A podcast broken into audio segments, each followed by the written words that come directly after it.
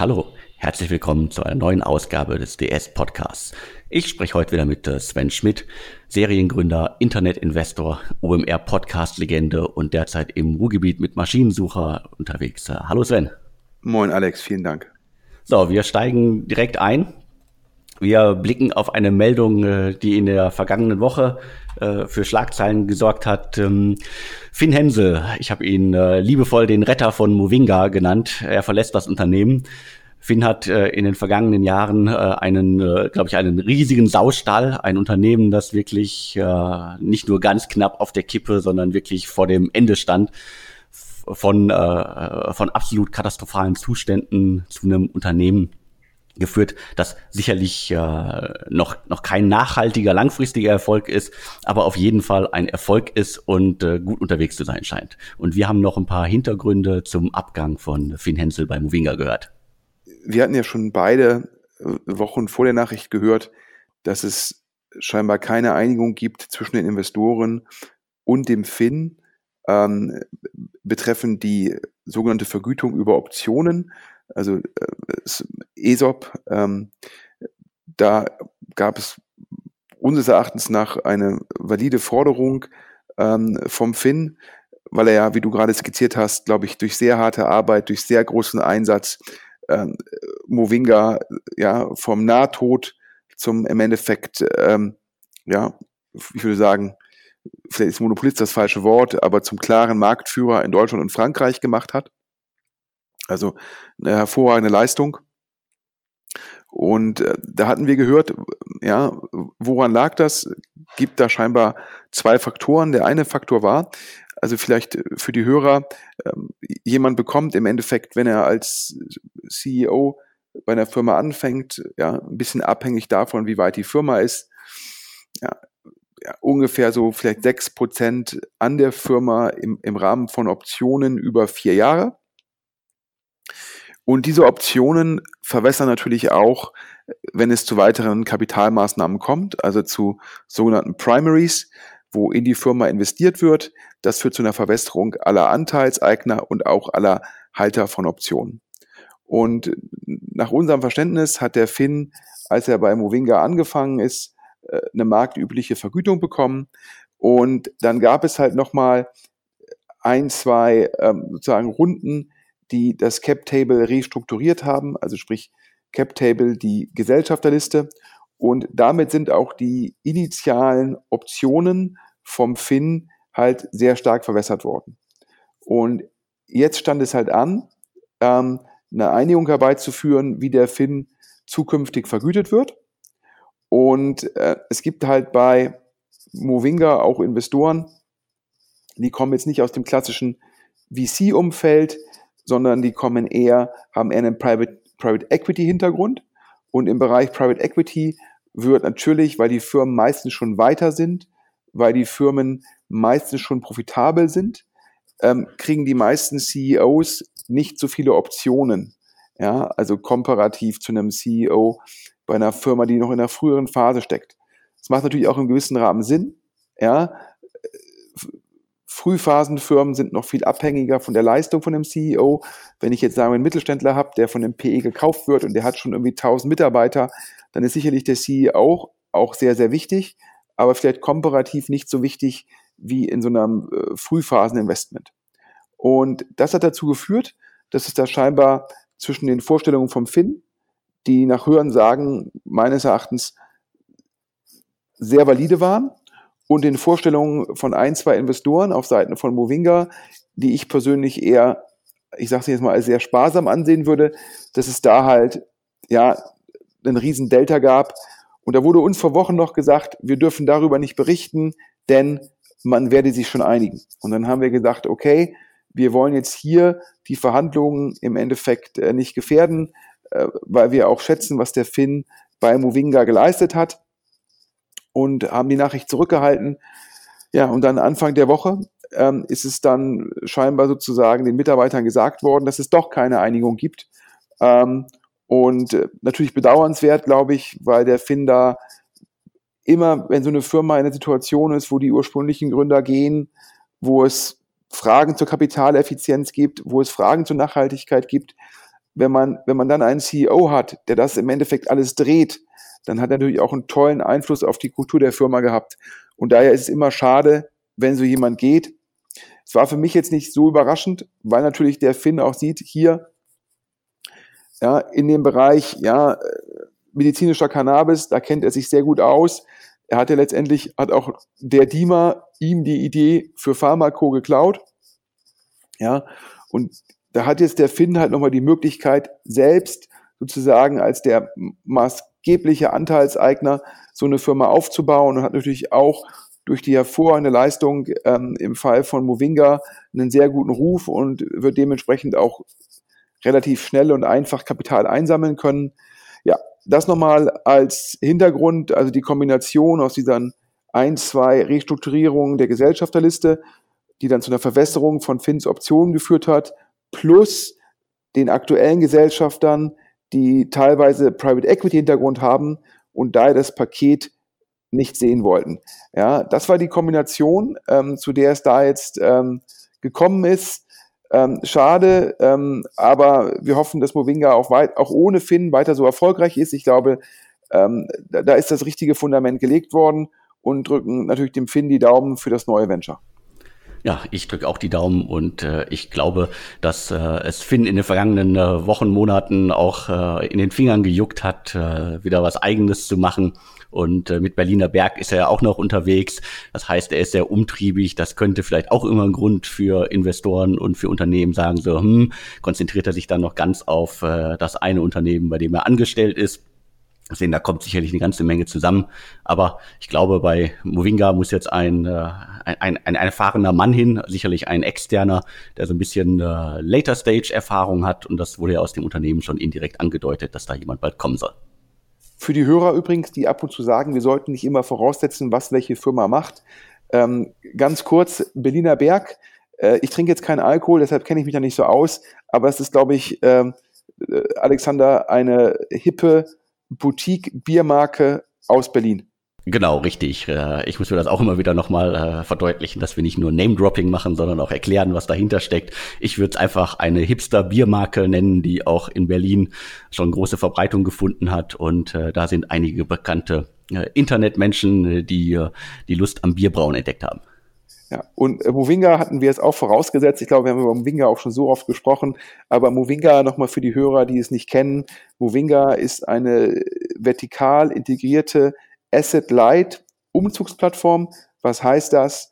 Leute, die von A nach B umziehen wollen, können über Movinga die Leistung anfragen. Movinga hat dann zwar ein Branding drauf, aber es wird von lokalen Dienstleistern erbracht, die einen gewissen Cut von dem Umsatz von Movinga dann abbekommen, ja, wenn man so will, im gewissen Rahmen so ein bisschen wie ein Flixbus, wo die Busse ja auch von Mittelständlern betrieben werden und nicht von Flixbus selbst. Machen wir den Deckel drauf und gehen zum nächsten Thema. Wir hatten schon mal gesprochen über Robert Lacher, als wir mal eine Episode des Podcasts hatten, wo es darum ging, viele VC-News, die da drin waren. Robert Lacher war damals noch bei La Familia. La Familia im Endeffekt ein ja, Frühphasen-VC, Seed-VC oder Micro-VC, da gibt es verschiedene Ausdrücke für.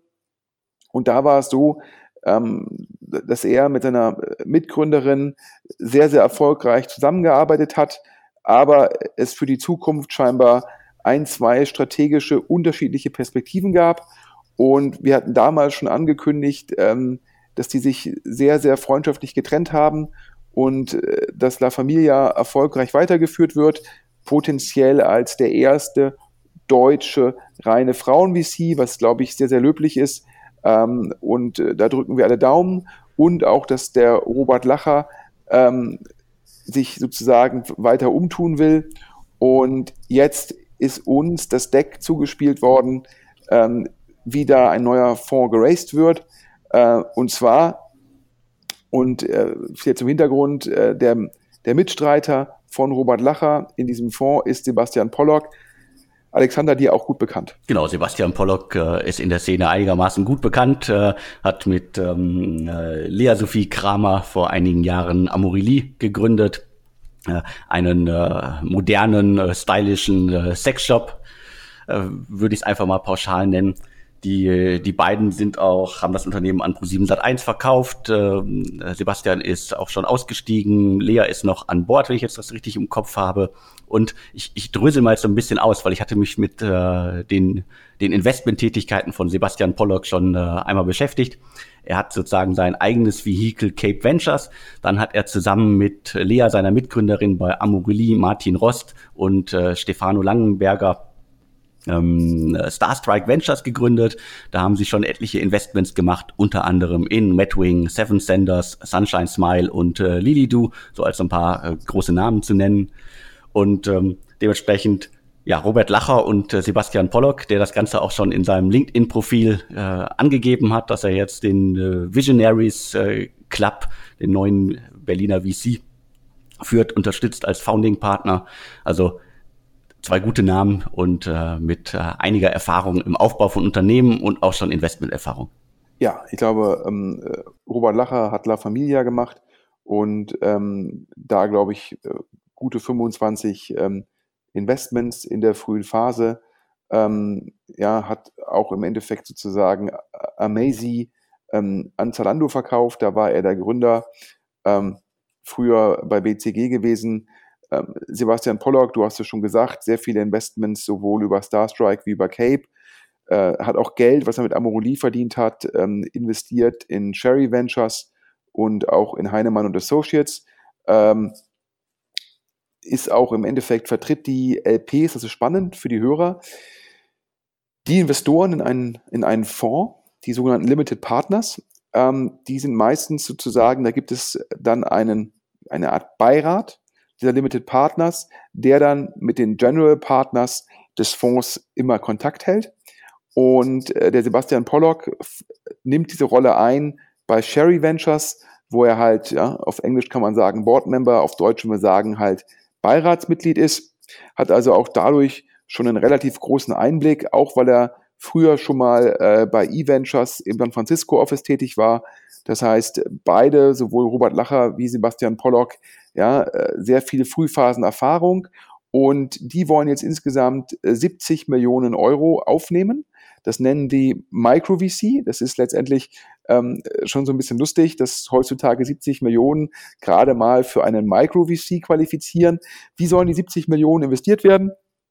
40 Millionen Euro in die frühe Phase, 30 Millionen Euro, um dann potenziell weiter mit zu investieren in das Portfolio oder andere attraktive Opportunitäten wahrzunehmen.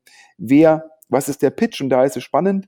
Vor ein paar Wochen wurde der By Founders, also von Gründern Fonds aus Skandinavien verkündet, wo letztendlich, glaube ich, 50 Gründer die relevanten Investoren sind. Das ist so ein bisschen der Pitch dann, wie differenziere ich mich am VC-Markt? Nicht nur mehr mit Geld, sondern halt auch mit Netzwerk, Zugang, Expertise. Und klar, wenn ich jetzt so einen Riesenfonds habe wie Andreessen Horowitz, kann ich mir halt diese Expertise auch letztendlich in Anführungsstrichen einkaufen, indem ich die Experten auf meine Payroll nehme. Das ist natürlich bei kleineren Fonds viel, viel schwieriger, denn wenn ich jetzt irgendwie 70 Millionen verwalte, ich bekomme 2% Management-Fee, sind das 1,4 Millionen Euro. Da kann ich mir keinen Overhead in der Form leisten, wie jetzt ein Andreessen Horowitz, wo wir von wahrscheinlich 4-5 Milliarden reden und dementsprechend eher so 80 bis 100 Millionen Management-Fee pro Jahr. Und das versuchen sowohl bei Founders wie auch der Visionaries Club durch ausgewählte Investoren darzustellen. Und in dem Deck, was mir vorliegt, sind unter anderem drinnen der Dominik Richter von HelloFresh, wenig überraschend die Lea von Amorelie, die Mitstreiterin von Sebastian Pollock, auch der Hakan Kotsch von Auto1, aber auch im Endeffekt sozusagen in Anführungsstrichen Oldschool-Firmen wie Fiege Logistics, wie Miele oder auch Zwarowski. Und so versucht man halt sowohl Expertise von Gründern reinzukriegen, wie auch im Endeffekt Kontakte aus der Industrie. Glaube ich, ein spannender Ansatz, um sich im umkämpften Markt, denn aktuell ist Geld weiterhin kein Engpass. Das heißt, ich muss mich fragen als VC, wie schaffe ich es, in die heißen Deals reinzukommen, beziehungsweise an die heißen Deals ranzukommen. Und sowohl bei Founders wie auch beim Visionaries Club ist es so, dass wenn einer der LPs einen Deal bringt, aus seinem Netzwerk. Dann partizipiert er auch am Carry, dass der Visionaries Club potenziell mit dem Deal verdient. Also sprich ein Anreizsystem, dass die LPs sozusagen neben dem Geld auch wirklich ihren Dealflow einbringen. Und es ist auch ganz spannend, sowohl bei Founders wie auch bei Visionaries Club ist der Niklas Zenström, der Skype-Gründer, jetzt General Partner und Gründer von Atomico, als LP an Bord. Bei dem ist es umgekehrt. Der investiert in diese Seed-Frühphasen-Micro-VCs, damit er den Dealflow für Atomico sicherstellt. Und diese VCs können wiederum sagen, wir haben präferierten Zugang zu Atomico.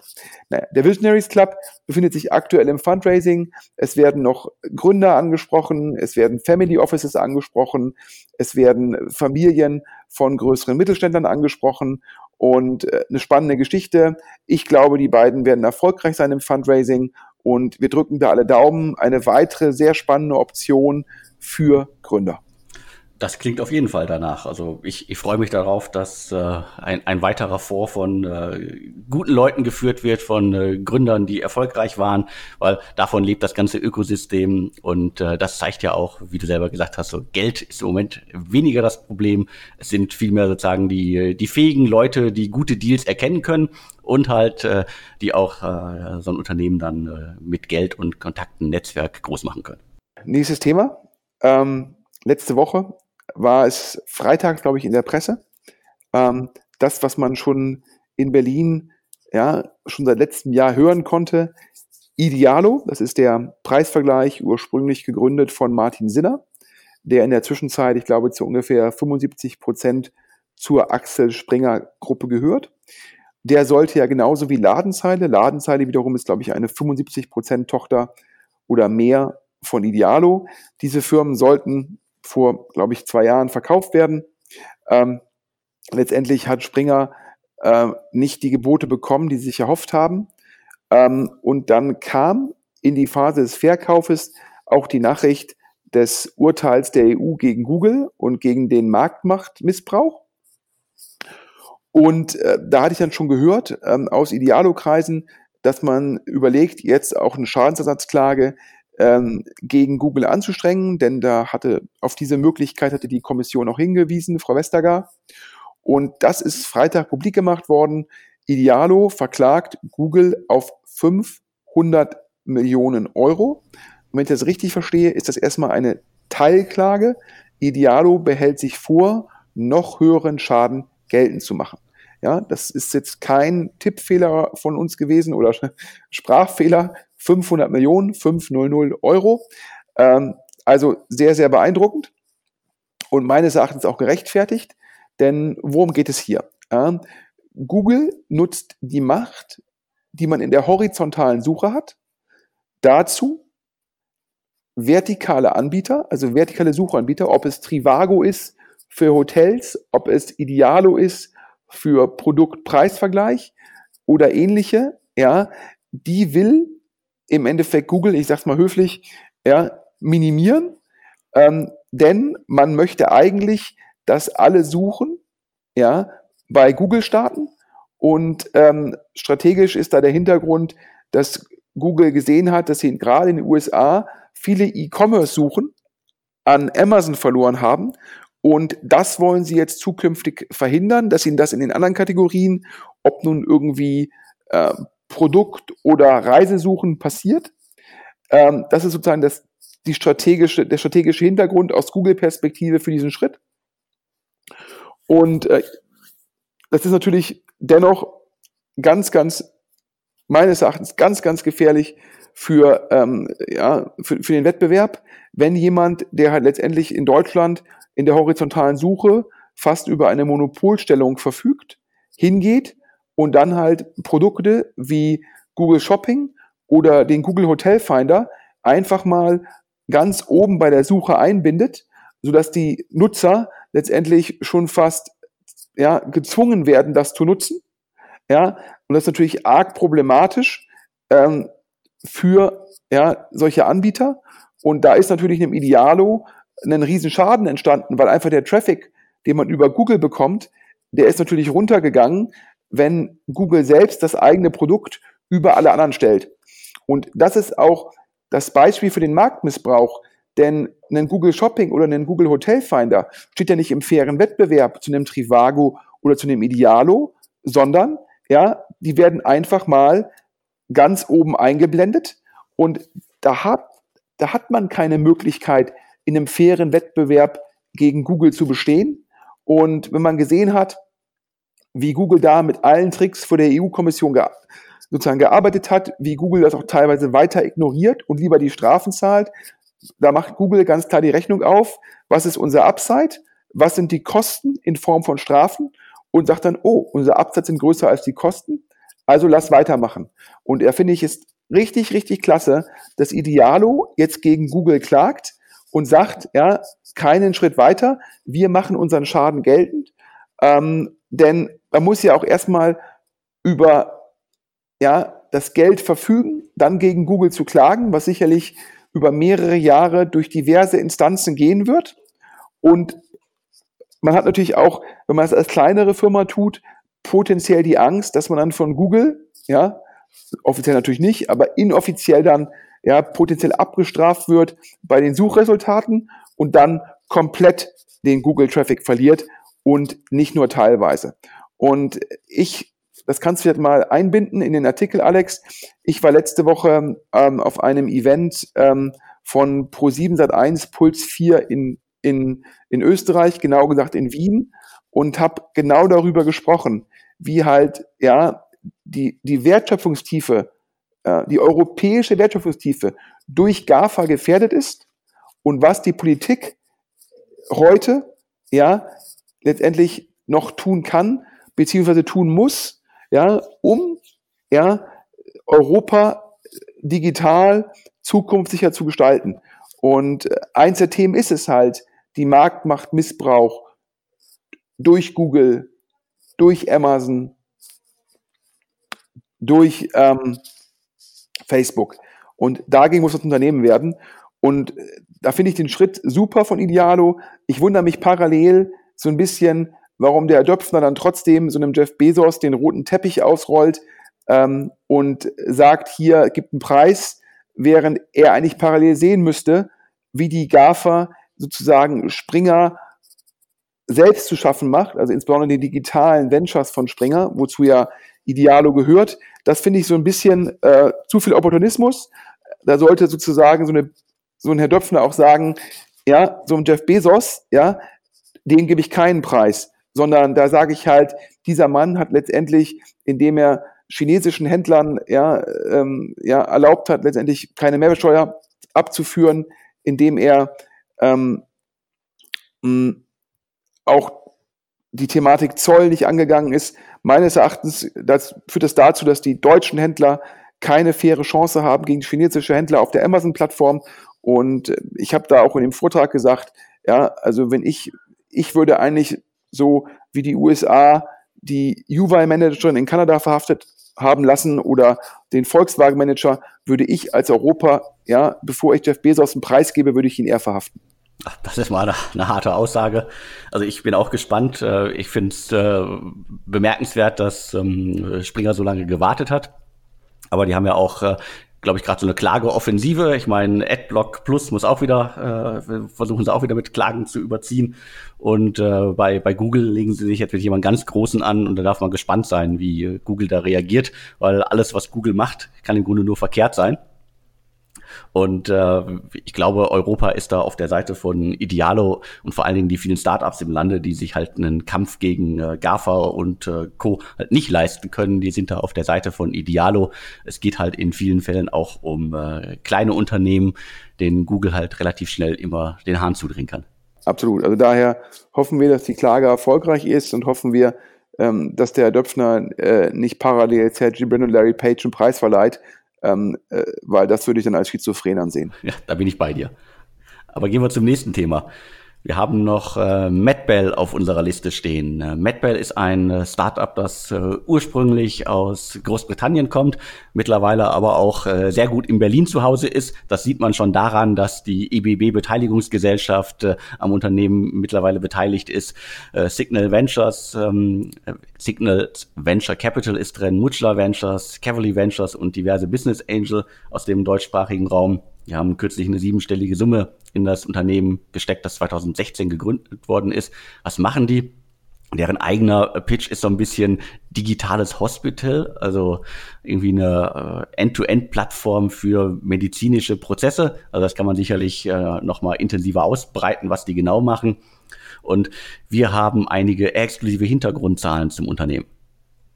Ja, also ich glaube, du hast medbelle schon gut erklärt, das ist auch aktuell der Pitch, aber woher kommt der Umsatz aktuell? Der Umsatz kommt noch durch Lead-Gen und da das in Deutschland noch nicht so einfach möglich ist, ist der Umsatz primär in England, ja, die Firma sitzt glaube ich auch in Berlin und London und wir können jetzt hier mit enthüllen, dass im Endeffekt die sogenannte, die Bookings sind jetzt über einer Runrate von 4 Millionen Euro pro Jahr. Das heißt also, ja, pro Monat kann man sich ja ausrechnen, sind das dann ungefähr so 330.000, 340.000 Euro. Ja, auf den ersten Blick natürlich eine gigantische Zahl. Und da habe ich einen VC gefragt, ja, wie schätzt du das ein? Hat er gesagt, ja, spannende Firma, aber aktuell kommt der Umsatz halt noch, indem halt Patienten an Krankenhäuser und Ärzte vermittelt werden. Und daher haben die halt auf den Umsatz aktuell nur eine 20% Marge. So.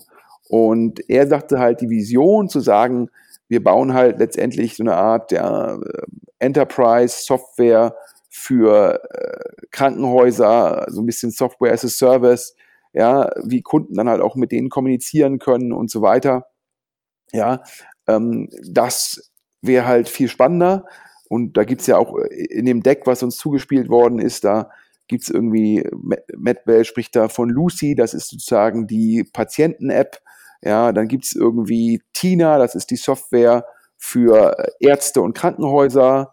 Und dann gibt's dann auch irgendwie Eva, das ist sozusagen so eine Mischung, glaube ich, so aus künstlicher Intelligenz und ja, Menschen, die halt im Endeffekt den Patienten begleiten und das Ganze halt mit sozusagen einem Kommunikationstool wie halt Video, Messaging oder Voice sozusagen alles ja, überlegt gemacht und dementsprechend ist die Vision sehr, sehr spannend, haben mir VCs gesagt, aber im Ist-Geschäft ist es halt noch sehr stark der Lead-Gen. Und der eine VC sagte, wenn die 4 Millionen ARR, also Annual Recurring Revenues hätten, ja, in dem Segment, wo sie hinwollen, wäre das mega spannend.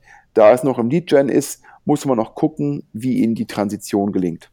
Ja, auf jeden Fall spannend. Also das zeigt ja wieder, dass sich Unternehmen durchaus entwickeln können und dass VCs nicht immer in den Ist-Stand investieren, sondern an die Zukunft denken sollten. Absolut. Und Health Tech bleibt spannend. Ich glaube, da sind sich wahrscheinlich alle Hörer und wir einig, ja, wer schon mal beim Arzt sitzt, wer schon mal im Krankenhaus gewartet hat, da denkt man sich, das könnte man doch alles viel besser machen, statt irgendwie 3 Stunden im Wartezimmer zu sitzen, könnte man irgendwie von der App gesagt bekommen, bitte sind Sie in 20 Minuten da und dann müssen Sie maximal 10 Minuten warten. All diese Punkte, die man da einfach besser machen kann, ja, wenn man irgendwie von A nach B geht in einem Krankenhaus und man hat im Endeffekt sozusagen wieder die Informationsweitergabe, ist wieder problematisch, weil B hat noch nicht die Informationen von A bekommen. Es gibt wieder einen neuen Termin. Da denkt man sich jedes Mal, das kann man doch alles über eine Digitalisierung lösen.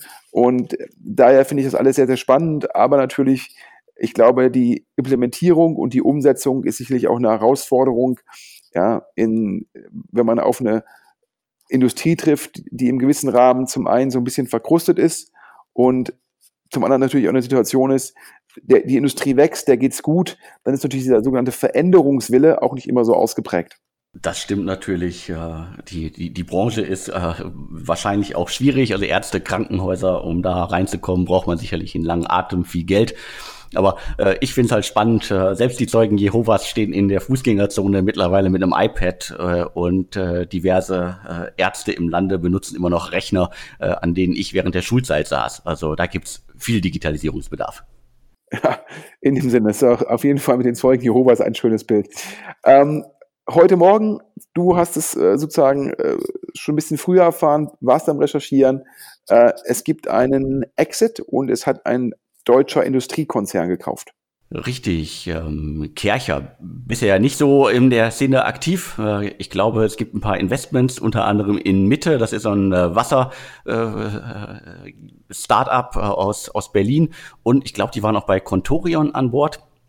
Und jetzt hat Kärcher, also ein großer Industriename, Service Partner One übernommen. Das ist ein Berliner Startup, die sind 2015 gestartet und die haben eine sehr, sehr spannende Geschichte. Nicht ganz so katastrophal wie bei Movinga, aber in einigen Fällen doch ähnlich. Also 2015 gestartet, dann irgendwie sehr, sehr schnell gewachsen auf, glaube ich, 130 Mitarbeiter. Zum Geschäftsmodell ist eine B2B-Firma.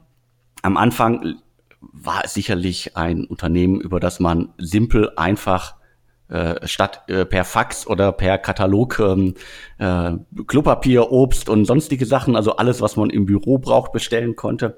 Glaube ich sogar inklusive Dienstleistungen. Ich glaube, es ging auch um sowas wie Reinigung, es ging um sowas wie Konferenztischkekse.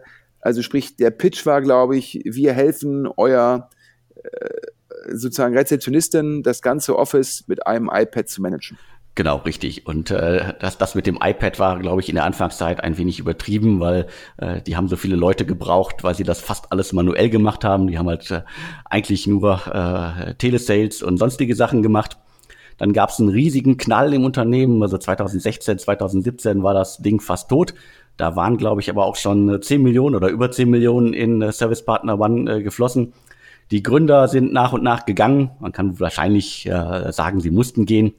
Die Investoren haben nicht den Stecker gezogen, sondern haben einen Neustart gemacht, teilweise mit Leuten aus dem Team, haben das Team wirklich komplett runtergefahren. Also wie gesagt, 130 Leute waren mal da. Es waren dann irgendwas um die 20, letztendlich dann 30.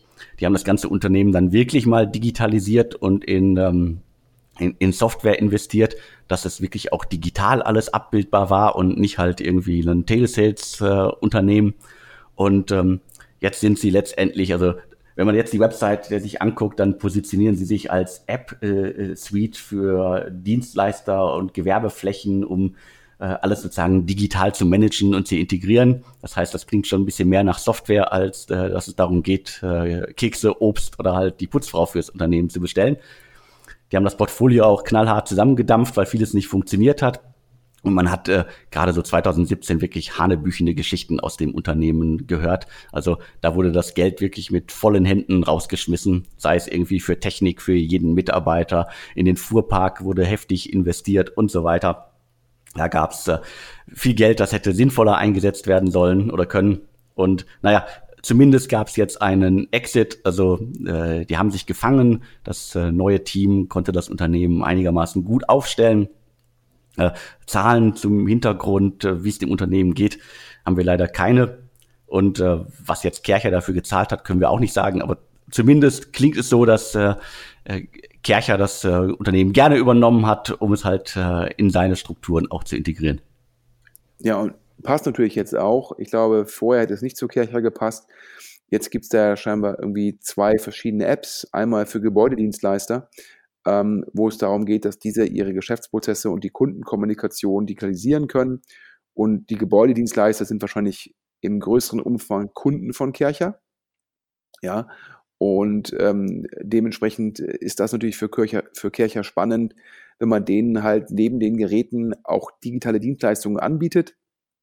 Und für die Gebäudedienstleister ist auch der zweite Teil sozusagen der App-Suite interessant, nämlich die Gewerbetreibenden, die wiederum die Gebäudedienstleister sozusagen aus der App bestellen können. Das heißt, für die Gebäudedienstleister hilft halt Service Partner One, neue Kunden zu akquirieren und sozusagen den Ablauf über die Digitalisierung effizienter zu machen.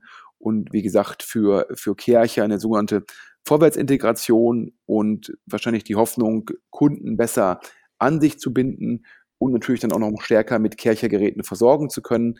Und da ja bisher irgendwie kein Kaufpreis sozusagen kommuniziert worden ist, gehen wir alle davon aus, dass das ein gesichtsschonender Exit war für alle Beteiligten, aber sicherlich nicht der Exit, den man sich erhofft hat, als die Firma sehr viel Geld eingesammelt hat. Ja, da gehe ich auch von aus. Und Investoren waren unter anderem Early Bird, Ringier, Vito Ventures, Target Global, Equity Ventures und angeschoben wurde das ganze Unternehmen mal von Rheingau Founders. Das heißt, da haben auch etliche bekannte Investoren das Unternehmen gerettet, um vielleicht das eigene Gesicht zu wahren. Und jetzt gab es zumindest einen Exit, den man verkünden konnte. Ja, wenn man sieht, Target Global, EQT, Early Bird, da wird sicherlich relevant über 10 Millionen reingeflossen sein. Denn sonst würden die ganzen großen Namen gar nicht ins Cap-Table passen. Und jetzt werden die wahrscheinlich einen Teil ihres Geldes wiederbekommen haben. Das bestehende Management wird wahrscheinlich einen Earnout bekommen haben, um die Arbeit fortzuführen. Ja, und ist ja auf jeden Fall eine schöne Lösung und zeigt die halt auch, dass die deutsche Industrie oder wahrscheinlich würde Kärcher sagen, trotz der Größe immer noch der deutsche Mittelstand, dass der Digitalisierung jetzt auch noch aktiver angeht. Und ich glaube auch hier wahrscheinlich so eine Mischung aus Acquihire und schon was da.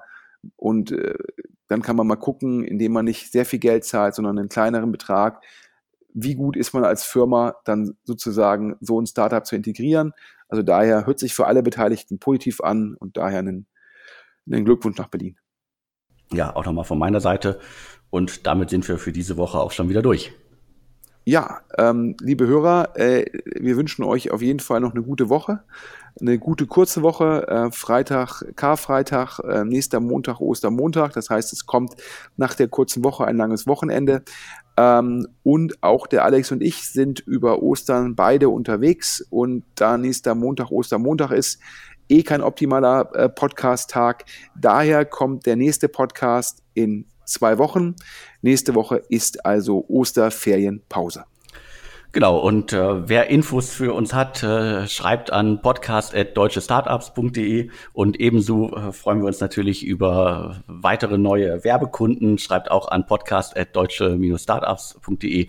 Ich wünsche allen Hörerinnen und Hörern da draußen eine schöne kurze Woche, ein hoffentlich entspanntes Osterwochenende und wir hören uns dann in 2 Wochen in alter Frische wieder. Bis bald. Tschüss. Und tschüss.